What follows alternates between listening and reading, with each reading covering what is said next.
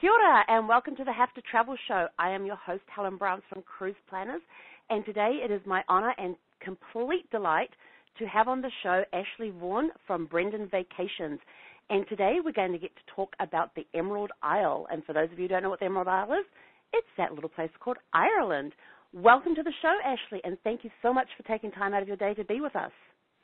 Thanks, Helen, for having me. Oh, believe me, it's a complete pleasure because Ireland is on one of those things that's on my bucket list to do. So I try, and I've actually seen a lot of clients there, and it's um, one of those places I really, really want to go to because they keep telling me all these things, and I keep mm-hmm. hearing a lot of similarities between Ireland and New Zealand. So I'd like to go see them for myself. Um, yes. Yes. now, um, Brendan Vacations has a lot of different tours that you can do around Ireland and different ways you can get around Ireland. But let's talk about some of the hidden secrets that not many people know about, and they might need to get a little bit off the beaten path to go and see them. So they're not going to be on the regular tour route. They may have to drive off the route to get to them. So, uh-huh. what's some of the hidden secrets of Ireland? So, to to talk about the hidden secrets, let's talk about the basics. Um, okay. Most people who travel to Ireland will go either into Dublin or into Shannon. Uh, Dublin is on the east coast of Ireland, and Shannon is on the west coast. And then they usually drive around the southern loop. So they'll go down to the Cliffs of Moher, the Ring of Kerry, generally through Blarney or Bunratty. Waterford is usually on there, and then end in the opposite direction. So that's what I'd say 90% of people who travel to Ireland do. And you definitely want to hit the basics. But there are certainly okay. things along the way that are very, very cool that you also want to be sure that you're you're checking out. Um, one of the places that I absolutely love is Killarney. The village of Killarney is fantastic, and we always stay there two nights on our guided trips. Um, I personally would l- like to stay a little bit longer, like three or four nights, because mm-hmm. from Killarney there's so much to see and do. And what I love about Killarney and what I love about Ireland is how much you can do outside. So a lot of people think of Ireland for a little bit of the history, Guinness, going into a pub, um, probably the Blarney Stone, and then again the Cliffs of Moher and the Ring of Kerry. And those are all great things to do. But what I fell in love with in my many trips there is going and being outdoors. Killarney is a village that sits right on the most spectacular national park. It's 25,000 square kilometers. And within wow. the park itself, huge. Within the park itself, there's three lakes. There are castle ruins. There's a 17th century farmhouse. There's a waterfall. There's huge expanses of field where these wild Irish deer roam free. And it's just the most amazing place to take a walk, take a hike, ride bikes, go fishing, go out on the lake. It's just such a cool outdoor place. So Killarney for me is a must see, must do. And whereabouts in Ireland is Killarney? It's on the southwest coast. So it's actually um, on the it's at the head of what they call the Beara Peninsula, which is the peninsula you do the Ring of Kerry from. So Killarney is usually a jumping off point for most people to enjoy the Ring of Kerry. Now, okay. that area right there is about four peninsulas, and the one that's just on top of the Beara Peninsula is called Dingle Peninsula, and that's another great hidden treasure. It is so charming, and I was actually just talking to somebody about Ireland last week, and we were talking about the difference between the Ring of Kerry and the Ring of Dingle, and we were both saying how much we love the Dingle Peninsula more than the Ring of Kerry. And I said, but why? And he goes, I don't know. I can't tell you. And it's you can't really put it into words, but it's it's just better. I don't know why, but it's just better. there are some places where you go to you can't, and I totally agree. You just can't put your finger on why it's better than somewhere. It just has that feel about it. It may be it the does. look about it. It yeah, it's just because I know there's places like that. um where I go to and I go, well, I like that much better. And they're like, why? And I'm like, and I stand and I'm like that guy. I just stand there and I'm like, cause it is. Yeah. you just can't explain.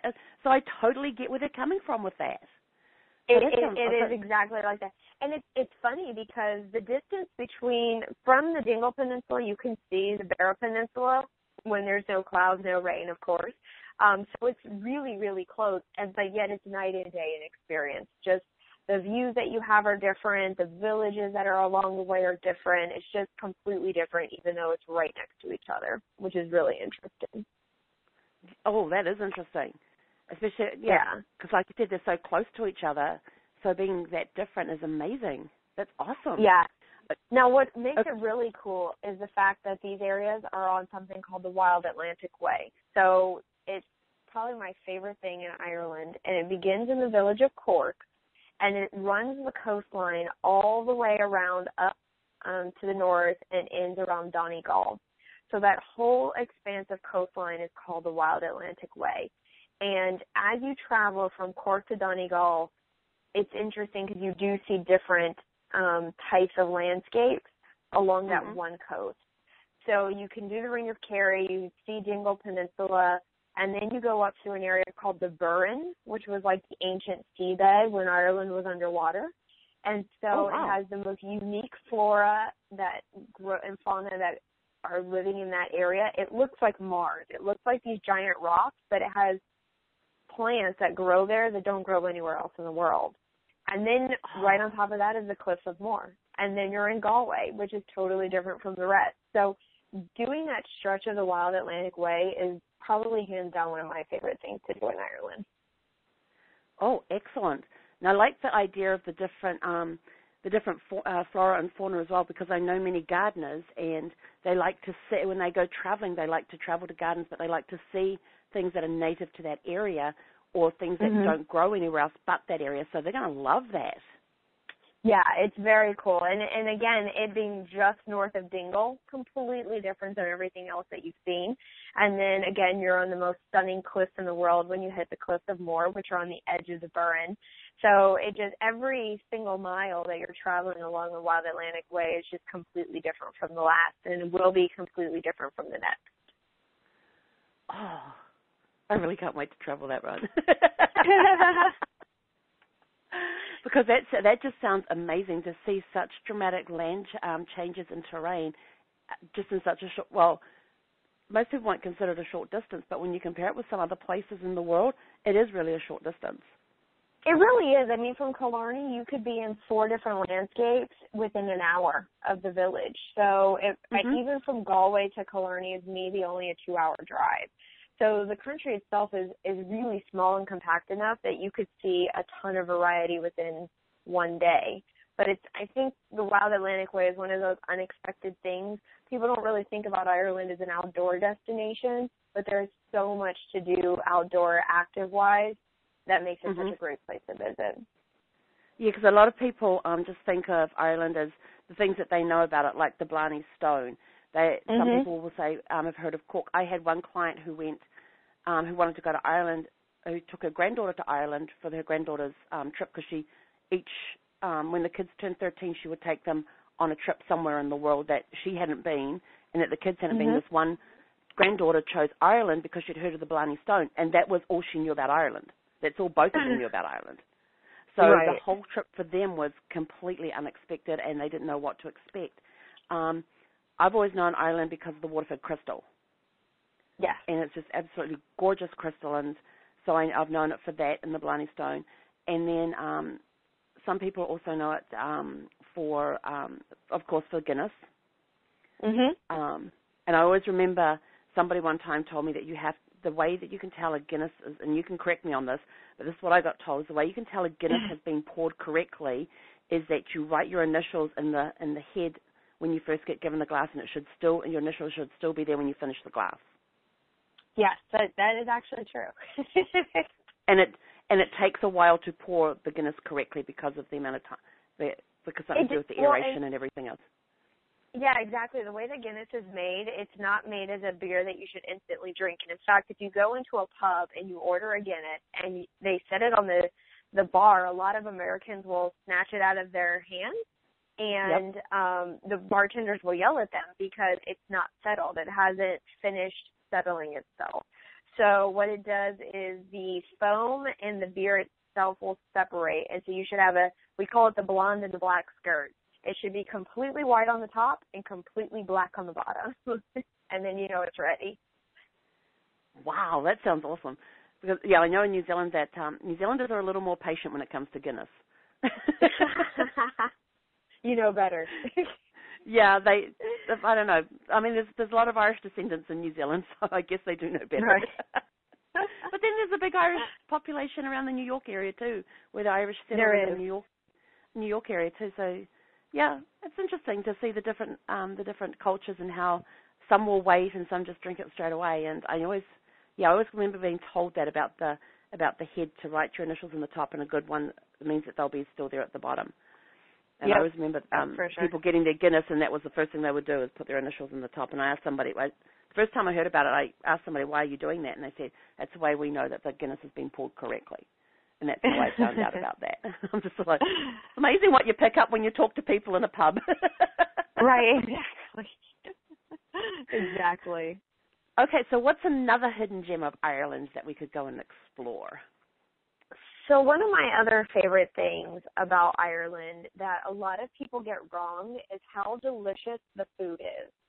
So when I'm talking to people and we're talking about Ireland, they say, "Oh, well, I don't really like lamb, or I don't really like um pub food. I don't like uh Pub stews and things like that." Yeah, and and I look at them and I go, "Well, that's great. I'm glad you're going to Ireland because they don't really do any of that." So they do have lamb there, obviously, in Ireland. But what's interesting that people don't know is back in the 80s, um, Ireland, the Irish government actually was trying to improve tourism. And so they pumped a lot of money into the hotel um, properties and into training for the culinary arts. And what they did was, as people were going to culinary school, they would actually require them to spend a year abroad in France, Germany, Italy, some of the more classic um, culinary destination and go to school there. And so what ended up happening was all of these Irish people were going to Italy and France and they were learning the traditional ways of cooking. And then they came home and they started using local ingredients fused with the technique that they learned.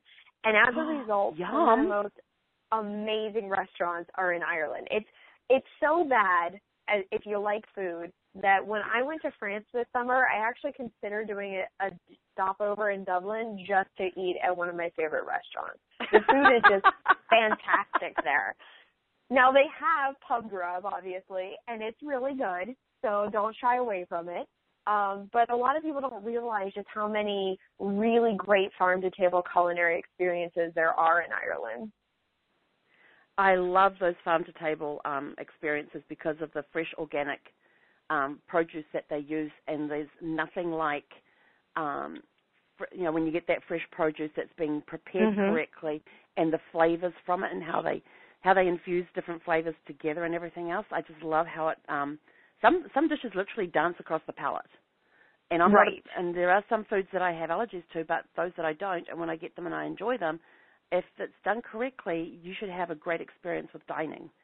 And so I Oh, love yeah. that, especially the fresh produce to the table thing. I love that idea. I love that concept. Yeah, and, and you have a lot of things throughout Ireland. So you have great restaurants like in Dublin. One of my favorites is um, Fallon and Byrne, which is just off of the main um, Exchequer Street, which is in downtown Dublin.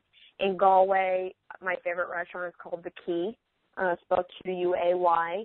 Really delicious local ingredients. Galway's a is a sea town, so it's got a lot of seafood in their dishes. But then you have places down in the south where um, they do a lot of. We actually have an experience on one of our guided trips where you go out with a local expert and you pick up seaweed, edible seaweed that you then take back clean and you make a dish out of it.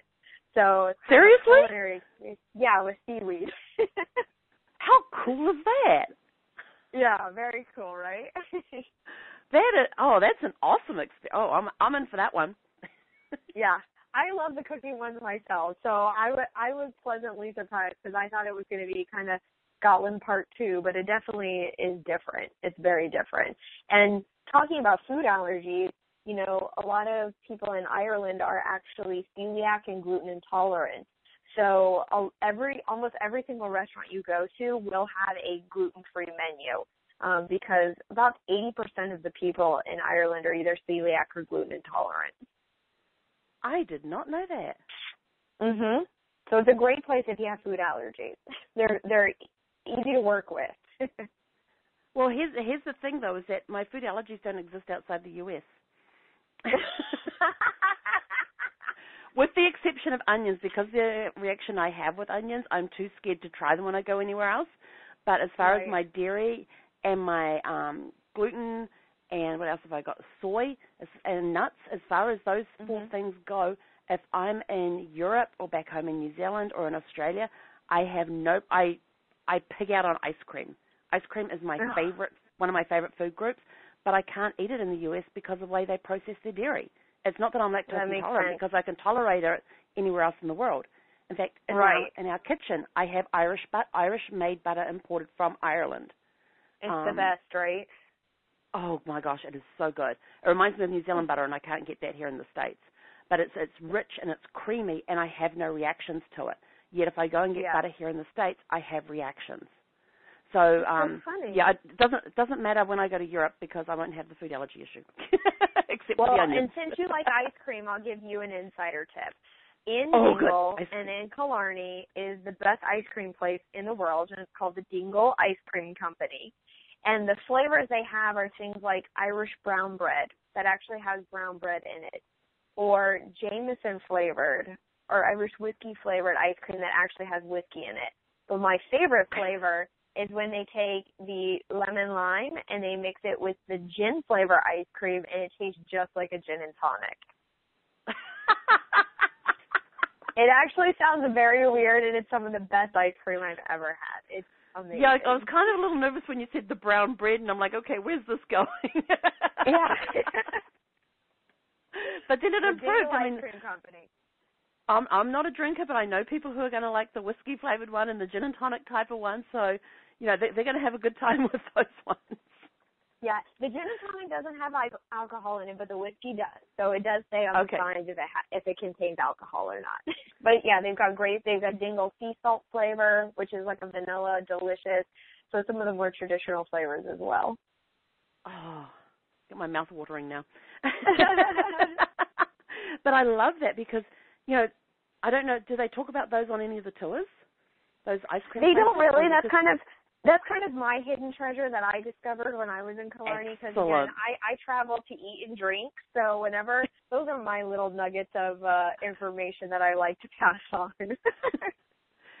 I think I'm going to have to organize a um a food and beverage trip to Ireland where we go around these different restaurants, and these little small places and stuff, and basically eat our eat and drink our way around Ireland. I think that's a brilliant idea. And the best part is there's always something great to discover no matter what little village you're in. Um, mm-hmm. And that's part of the beauty of being in Ireland is just kind of getting lost. So whether you like to do a self drive or you want to have a chauffeur or even if you're on a guided vacation, you have free time in the trip to just go out at night and kind of find the best place to eat in the little village you're in. That's part of the experience. And that's what makes the food and drink so good is the company that you're with. Excellent. Yeah, I like that idea of it. Yeah, I'm going to start looking into that one. Um, yeah. We might have to talk about that one a little further. now, you mentioned um, self-drive and chauffeur-driven. So let's talk mm-hmm. about the different ways people can see Ireland apart from the traditional escorted tour where they're on a bus, get driven around, mm-hmm. stopped, let off, and all that sort of stuff.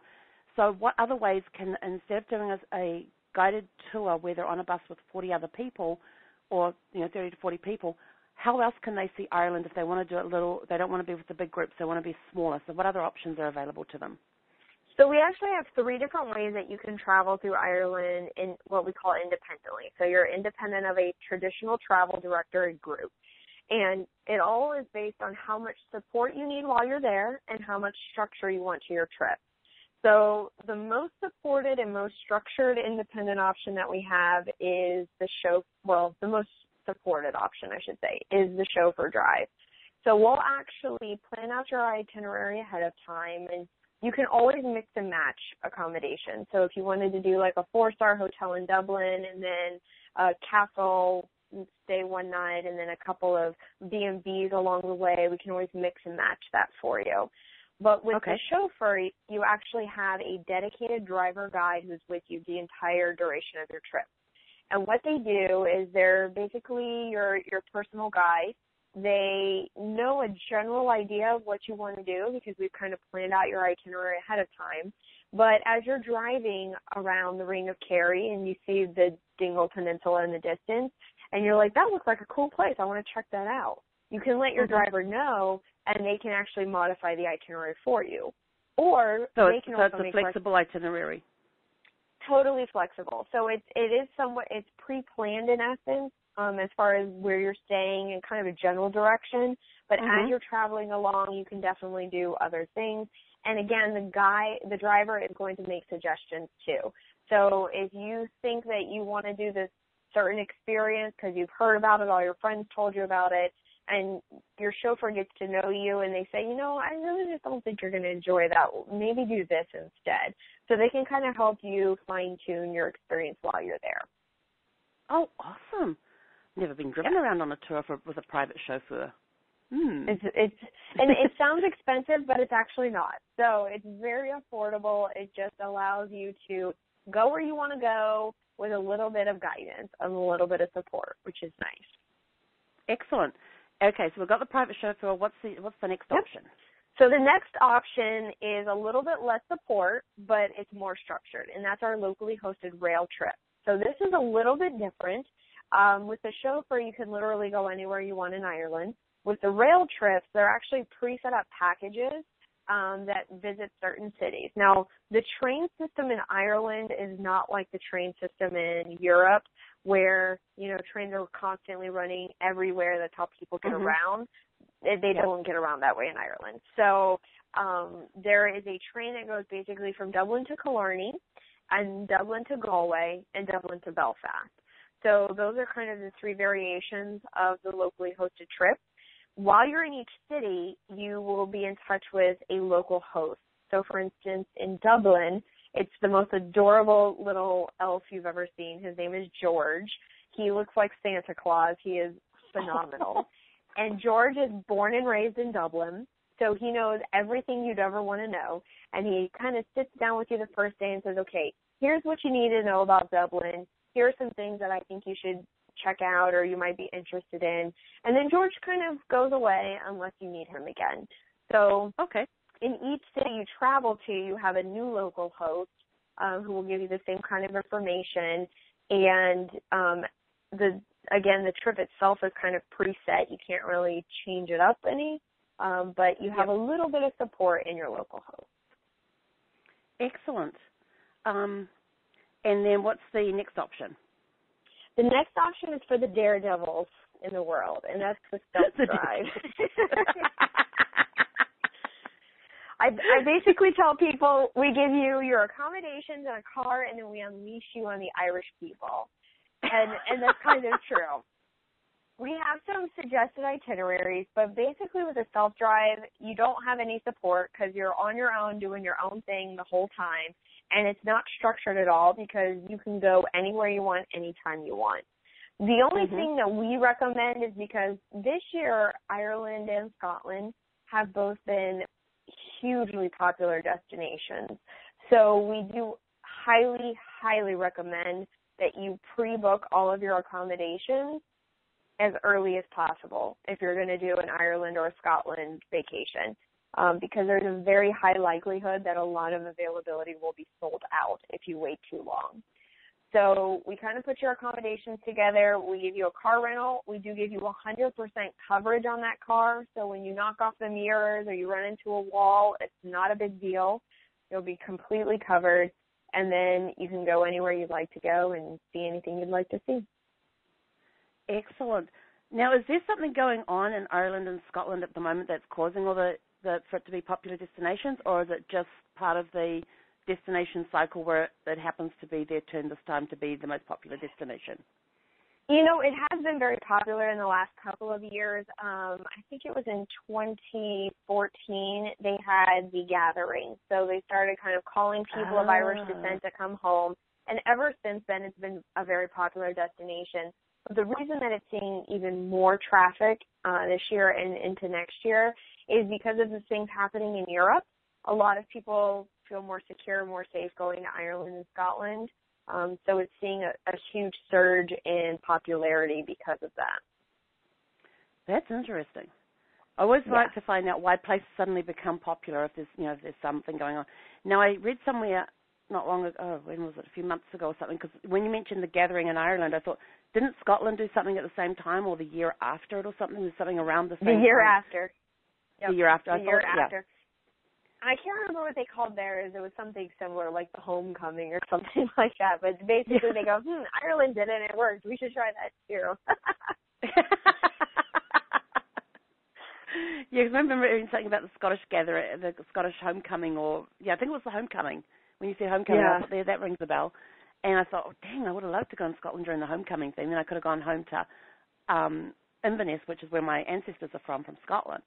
But um, ah, but apparently, I have ancestors. Who, I have a second great grandmother who was born in the police barracks in Dublin, but I don't know where her parents came from, whether they were Irish or whether they were from England across there when she happened to be born. We don't know the story of how it was that she came about to be born in the police barracks in Dublin. So a good place for you to check out then, and anybody else who's kind of in a similar situation, is a little tiny town near Cork, and it's called Cobh, and it's spelled C-O-B-H. That used to be known as Queenstown when Ireland was still under Br- British rule, and it was the last port of call for every single uh, ship and every single immigrant that came from Scotland and Ireland. So they have a Oh. massive research database there for ancestry. They also have the most amazing museum to go through to kind of get a feeling of what it was like for these people as they were immigrating or leaving, you know, their home to come to America. So it's a really cool stop for people that have ties to either Ireland or Scotland. Sweet! I did not know about Yes. that little place. And genealogy is one of my. um I have many interests, but genealogy is like right at the top of the list. I can spend Mhm. hours on that. Yeah, one of those things very- that, that I can get lost in it very easily. Yes, it's very popular, and it's so cool to hear the stories of people that are distant relatives. Um, I I do ancestry as well, so um, it, it is very interesting to see the places that your family has been and learn a little bit more about their history. Excellent. I'm, I've definitely that's definitely going on my list now when I do my ancestral trip through England and Scotland to go over Mhm. there because I want to find out more about this um, second great grandmother who was born in Ireland and find out was her were her parents from Ireland, were they from England? Was you know why was she over there?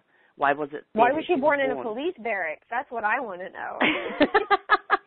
That's the other thing too. You know the police barracks in Dublin. Like, That's an interesting, interesting detail of the story. Yes, I know. So I'm kind of, I, you know, you see all these shows on TV like um, Genealogy Roadshow and Who Do You Think Mhm. You Are, and I love hearing when they when they talk about the stories behind the person that they're looking for and that sort of thing.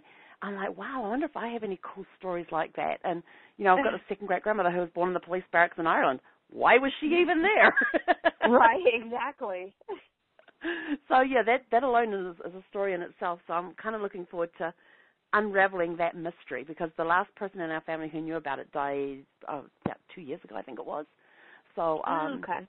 And she had just made contact with possible relatives in Ireland, and unfortunately, she didn't tell me who they were before she passed. So I'm now left with this mystery that I may have cousins in Ireland. Oh. Definitely gotta find them. now I have to go find them on the sketchy little bits of the of the on the little hints. She likes to give little hints every now and again. So on the little hints that she's given me, I now have to unravel and try and figure out the mystery. So the greatest speaking of, puzzle. Yes. So speaking of great stories and things, I understand that you got to stay in the Ashford Castle. Indeed, it is fantastic. a fantastic experience. So tell us about Ashford. Castle and how it um, relates with Brendan Travel. so Ashford Castle is a is an honest to goodness castle. It was built in 1228, so it is a true castle experience. And I think that's one of the things that makes Ireland and Scotland so unique is that you can stay in legitimate, actual castles. Ashford was the the history behind it is that it was the seat of the last High King of Ireland. So back when Ireland was ruled by Picts and Celts and had all of the different clans, the High King of Ireland um, was building Ashford. The English came in and, and started ruling Ireland. And the Ashford Castle eventually came into the hands of the Guinness family. So the Guinness family purchased it and they lived there for a long time. And then it was sold to private owners and it was opened up as a hotel. So I think it's been three years ago now. Our parent company, we are part of a family of brands called the Travel Corporation. Um, we have sister companies like Uniworld River Cruises and um, Trafalgar Tours. And they purchased Ashford Castle and they completely refurbished it. It was it's a, the most magnificent place, um, but it was starting to get a little tired, a little old. And our parent company, the Travel Corporation, has a chain of hotels called the Red Carnation Hotels, oh, and nice. they're the ones. Yes, you know they they decorate all the Uniworld ships, and they have about 20 yep. boutique properties around the world. I don't know that Ashford can be considered a boutique property, um, but it is now part of the Red Carnation collection, and it's it's fantastic. I mean, the rooms are just beautifully appointed. They're all different. They've put a lot of time and energy into not only restoring Ashford, but also um, really making it better, making it more modern and making it beautiful. Actually, I was talking to one of my colleagues last week, and they said they didn't refurbish Ashford. They, oh, how did she put it? They basically were taking it back to its old glory. So oh, almost wow. like a historic, a national historic place. They're kind of protecting the future of it. And what's so beautiful about this place is that it's in a great location. It's right on the edge of the most amazing uh, lake called Lough Corrib, and you can take boats out on the lake. There's actually when we stay there as part of our guided trip, we take a boat trip into the castle, and the captain is a historian. A boat trip so into the castle. Yeah, we actually take a boat to the castle itself, and the oh, captain the of that boat is a is a history uh, historian of the castle, and so it gives you a little bit of the story, and then you're escorted into the castle by a piper. So it's a pretty grand experience. wow. I got yes, it's it's very cool, but it, it's um it's right on the edge of this lake. There's a lot of things to do with the castle itself, but it's also in the closest town is a little village called Cong. Cong has a little uh, church, so you can mm-hmm. actually ride bicycles from the castle into the village of Cong into the church. And there's a lot of stuff to do in Cong itself and the area. And we've heard that the owners of our parent company are also looking to refurbish a few of the buildings in Cong as well.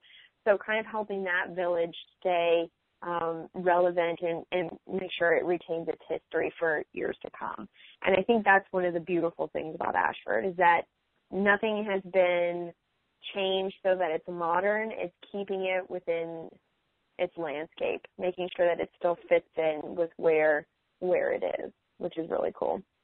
So they've basically restored it back to how it was, but at the same time put some modern conveniences in but try but mm-hmm. kept it as historically uh, kept it as historic looking as possible. Yeah, keeping it historically relevant, and then of course it's part of the Red Carnation chain, and so the level of of service is really what's unique about Ashford now. The fact that I just had clients that stayed there, and um, the hotel called me and said, "Okay, we know that this family is coming. Tell us some of the things that they like, and we'll make sure that we put them in their room for them." So oh, I wow. I let them know. Yeah, I let them know that um we they really liked whiskey, for instance, and so they had mm-hmm. a special whiskey in the room. Or that their daughter really loved horseback riding, and so they made arrangements for her to go horseback riding one day. So they, it's a really high level of attention to detail that you experience at Red Carnation, and so that, of course, is is ever present at Ashford. And then the castle itself has a lot of activities. There's, um, of course, horseback riding. There's golf. There's a nine-hole go- golf course on property that you can use. Um, the bicycles I mentioned. But one of the really key attractions of Ashford is the falconry. So you can actually go Really? and fly the Falcons, yes, which is a very cool experience. I would love to give that a go. Yeah, it's I would it's, love to it's a it, really yeah. cool thing. There's not a lot of places that do it, and even in Ireland, there's maybe two or three, a handful. Um, so they have different owls that they keep in there in in where they keep the birds, and they bring them out, and then you can fly the falcon. So it's it's really cool. This massive bird, and it's super heavy, sitting on your arm, and you give it the signal, and it flies out to a tree, and it comes back and lands on your arm, and you would think it's going to be so heavy, but it just lands so gently you can barely even feel it. It's it's an amazing thing to experience. Oh, I would totally love that experience. Now, if I cool. recall, if I recall correctly from some of the itineraries, some of your itineraries include stays at the Ashford. Yeah, one of our trips is called Iconic Ireland and Ashford Castle, and it actually includes a night at Ashford, which is really fantastic. Because again, Ashford only has about 85 guest rooms, so it fills up very, very quickly. Oh, that's a nice that's a nice number. And looking at the, I mean, people would think you know 85 rooms. That's not that's not a very big hotel. But when you actually see the size of the castle, um, it's sprawling. it's it's pretty big. So I've been to their website and I've seen the, the I've taken the um, watched the video that they have on the website and you know Mhm. just checked it out, like checked out their pictures and that. And it just seems to go on forever, and it just seems so huge, and yet it's only got 85 guest rooms in it. And so, I'm like, Yeah. hang on, there seems to be a mismatch between size and occupancy. But I guess they've got got areas now of the the rooms hotel. are pretty large. I will say my my only complaint about Ashford Castle was when I was laying in bed, my room was so big that the remote control wasn't strong enough to control the TV on the other side of the room. so I mean, if if that's your problem, you're probably not doing too badly, right? yeah, exactly. Because like you can you can look at all the pictures that you want on the on the web about Ashford Castle, but you don't actually get a full appreciation on the size of the rooms. So Right, learning exactly. that that your remote control may not be able to control the TV on the other side. yes, That- I mean yeah, that- it's, that it's makes- first world problems, but but I must say, looking at the um at when I looked at the website, all I remember is seeing the rooms were absolutely fantastic. I mean, the decor in the rooms was just amazing, and I don't think I ever saw any room that was the same that looked the same as another room. They all looked like they were uniquely decorated, and they were just Yeah. absolutely stunningly beautiful looking rooms. They really are. They've, like I said, they've put a lot of attention to detail in refurbishing it, and and it's interesting because Ashford Castle is one of those things where you want to spend a lot of time there because there is so much to do on the property. So even Mhm. on our guided trips, we get there as early as we can on the first day, so that people have pretty much all afternoon to do the golf or the falconry or whatever it is they want, and then we leave really late the next day. So again, you have the morning to go out and ride bicycles or take a walk or whatever that, that you want to enjoy at the castle. So plenty of time to to get those activities in. Oh, excellent. But if somebody's doing like a self-drive or the, or the chauffeur-driven one, they'd be able to book an, um, a couple of nights there if they wanted to, to be able to really get Definitely. the um, to get the feel of the place and enjoy the activities that are there.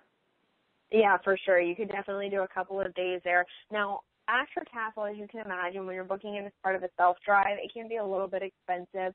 An average night at Ashford is about seven hundred dollars a night. Um, but on property, they also have the lodges.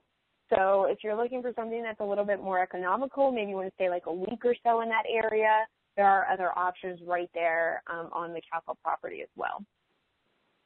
Oh, okay. So the rooms aren't just in the hotel; they also have lodges available too.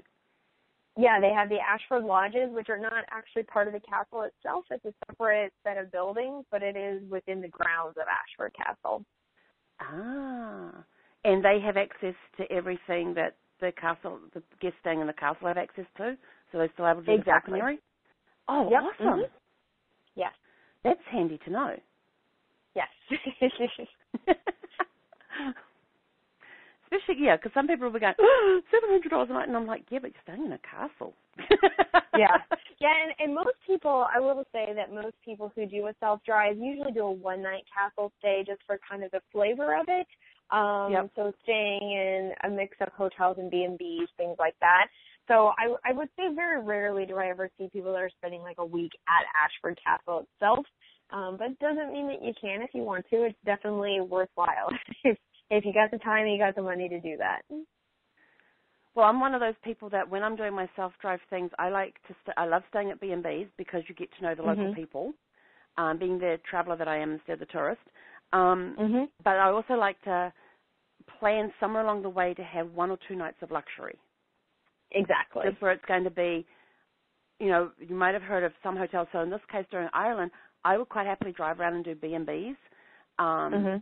or the um, um, I don't know if they have. Do they have the pub hotels in Ireland where they have the hotels above the pubs? Uh, some of the B and B's, yeah, are above the pubs. Mm-hmm. And yeah, some of the hotels. Those, those yeah. are pretty cool I places. I one in. Galway. Yeah. Yeah. So stay not the not the cheapest places, but also you know the moderate type places. But then plan for one or two nights at some luxury place. So driving around Ireland, I would do all the B and B's, do the, the moderate hotels, but then I would splurge and probably do one to two nights at the Ashford, just because mm-hmm. it's an experience and something that I can you know talk about. I got to stay in a castle. exactly. and driving around I mean, Scotland, I will probably do the same thing there too. we call it an authentic accommodation because there's nothing like Ashford Castle anywhere else in the world. It was just voted world's best hotel. So I mean, you can't put an Ashford Castle in the United States or South America or even Europe and have a similar type of experience. So it, it is a one in a one of a kind, once in a lifetime kind of place. Yeah, and that's those are the sort of experiences when I'm doing self drive that I want to have one or two nights like that. It's like when I when I eventually get to Dubai, I'm saving up for that one because I want to spend at least one night at the Burj Al Arab. Yeah, that's, that's that's on my big big bucket list. Is to spend yeah, one night definitely. there. Yeah. Yeah. Now so, I will you know, tell you another little another little secret, kind of on the opposite coast, outside of Dublin. So when everybody goes to Dublin, they always stay in Dublin. And Dublin's a cool city, but there's not a whole lot to do there. Um, so okay. something we started, we kind of focused on this year is Dublin's doorstep. And if you're staying on a self drive or if you're doing a self drive, it gives you the flexibility of getting out into the countryside and finding some of those really great gems that are mm-hmm. not in the city center of Dublin because Dublin obviously only has hotels. Um, but with Dublin's doorstep, you can be in County Meath, uh, in Kildare, down in the Wicklow Mountains, and staying in some really fantastic castle-like hotels. Um, like Powerscourt Hotel is absolutely amazing. It's got some beautiful gardens and a historic house. So there's some really cool little properties outside of Dublin if you want to get out of the I say I jokingly say the hustle and bustle of the city because Dublin is not even nearly as busy as anything we have here, um, but it, it can be somewhat busy compared to Ireland. So Dublin's doorstep and those surrounding areas are a great option if you're thinking about a self drive to kind of do something a little bit different. Oh, that would be nice because I'm one of those people that I want to get out and meet the locals. And so if mm-hmm. I can stay instead of staying in the middle of the city, I'd rather stay mm-hmm. on the outskirts where I can go and meet with the locals and stuff. Yeah, and, and, and a lot of people, and, yeah, a lot of people think that they want to go into Dublin, and and it is a great place. But again, I think staying out in the, like you said, in the little villages surrounding are fantastic, and meeting the locals. And I actually have a funny story about that. So my boss was in Ireland years ago, and he was staying in this little tiny village, and he was supposed to be there one night. So he was down in the hotel restaurant, and he was talking to the waitress, and the waitress said, "Oh, well." everybody in the village goes out to the pub afterwards or after work, so why don't you meet us there? So he goes down to the pub and he gets mixed up with about six or seven local people. They end up drinking all night until the pub shuts down. So he goes back to his room and he crashes. The next morning they're knocking on the door, Mr. Worthing, Mr. Worthing and he kind of garbles something and they go, You'll be staying another night? And he goes, Yes. And this happened four nights in a row. So oh, what was supposed to be one night turned into a week long trip in this one little village because he kept getting hung up with the locals, hanging out, uh, getting to know them. And now even when he goes back to Ireland, he still hooks up with those people and gets in touch with them and spends that at least one night so in the pub. Cool. and that that's what so Ireland cool. is all about. but see, that's what I like because even though I haven't been there yet, everybody that comes back from Ireland talk about how friendly the people are and they say when you get out of the cities, you meet the best people there. and they're kind of on their own timetable. They're laid back, nothing, you know, they don't rush on anything. You know, like uh, pouring a Guinness, for example, that's an, a very good example on how you don't rush anything. Um, right. You know, but they take their time to do things and they do it right. And when it comes to eating, it's not just eat, eat and run type of thing. It's eat, sit back, have a drink or two while you eat, and and mm-hmm. meet with the people and stuff. And that's what I think um, a lot of people miss out on when they when they stay in the center of the place. They don't venture too far from their their hotel that they're assigned to for the night for their tour. Um, mm-hmm. Yet those that, that are a little more adventurous and decide to go and stay in these little villages, they have the best times because they get to experience the culture. And that's what I absolutely love about being a traveler rather than a tourist is experiencing that culture. And you get experiences that no tourist is ever going to get because they mm-hmm. won't leave the comfort of their their zone basically. You know, here's our right. hotel. We will go no more than five blocks around a radius around our hotel. And some of them are literally right. like that. They, you know, they want to be here because within five blocks they have this, this, this, and this that they want to go yeah. and see, and they don't want to be away from that. If you put them an extra block away, no, that's not good enough. But you get the travelers, and they're sort of like, oh, I don't care if we're in the, I don't care where we are in the city. We'll we'll figure it out. You know, yeah. and that's what I love. Um, and because I, I know they're going to have the, the things, best experiences. I think that's one of the things about Ireland. You know, a lot of people ask why would you go to Ireland? What what is it about Ireland that's so appealing? And it's hard to pinpoint because people travel to Paris to see the sights. They want to go to Notre Dame, they want to go to the Eiffel Tower and all of these mm-hmm. iconic things they've seen. And they want to go to London because they want to see all of those iconic places. There's really nothing iconic in Ireland per se. Um, you have the Cliffs of Moher and the Ring of Kerry, which are probably the two experiences everybody should do, but there's not really that one iconic thing that draws people to to Ireland. It is literally mm-hmm. a destination for getting lost, for taking your time as you said, for just kind of exploring off the beaten path and the beauty of Ireland is that outside of Dublin everything is off the beaten path. So even on our guided trips, we stay in little villages like Kinsale and Connemara out on the coast where they're you know, mining the marble and everything. And it's just you're you're always in a great little village. So even on a guided itinerary, you're guaranteed to get immersed in the culture and you're guaranteed to get into these little tiny towns and it's just such an amazing destination. It is so friendly. People are incredibly welcoming there. It's it's as if you're reunited with family you never even knew you had. Oh, that is and that's that's the experience. That's things that people should take away from Ireland when they go there. Is mm-hmm. exactly what you just said, and I'm not even going to attempt to repeat it because it was so good. and if people want to want to hear again what she said, just rewind the rewind the recording a little bit. Exactly. Go back because that was just so beautifully said, and I I love that pla- that um but that you said that destination it's a destination for getting lost. It is. And it is. And it's just one of those places that when you get lost, you're going to come across something that somebody knows somewhere along the way. yeah, and even if you don't, if you're in a pub and you've got a map, you'll get lots of volunteers that'll help you find something, even if you don't know what you're looking for. exactly. Although I have heard of some experiences of that in some pubs where um, they got different answers for different things in different directions to, to the same place. That that is also very possible. I mean, the beauty of Ireland is that everything's a two lane road, and there's about 15 of them that lead to the same place. So you truly can't ever get lost in essence. Yeah. Um, but you can't just drive around. I mean, the last time I was in Ireland, we actually did a self drive, and we would just kind of print out a map off of Google. I would download it, and we'd use it offline, um, and then we just kind of head in the general direction of where we wanted to go. And then if we saw something, we're like, let's go that way, you know.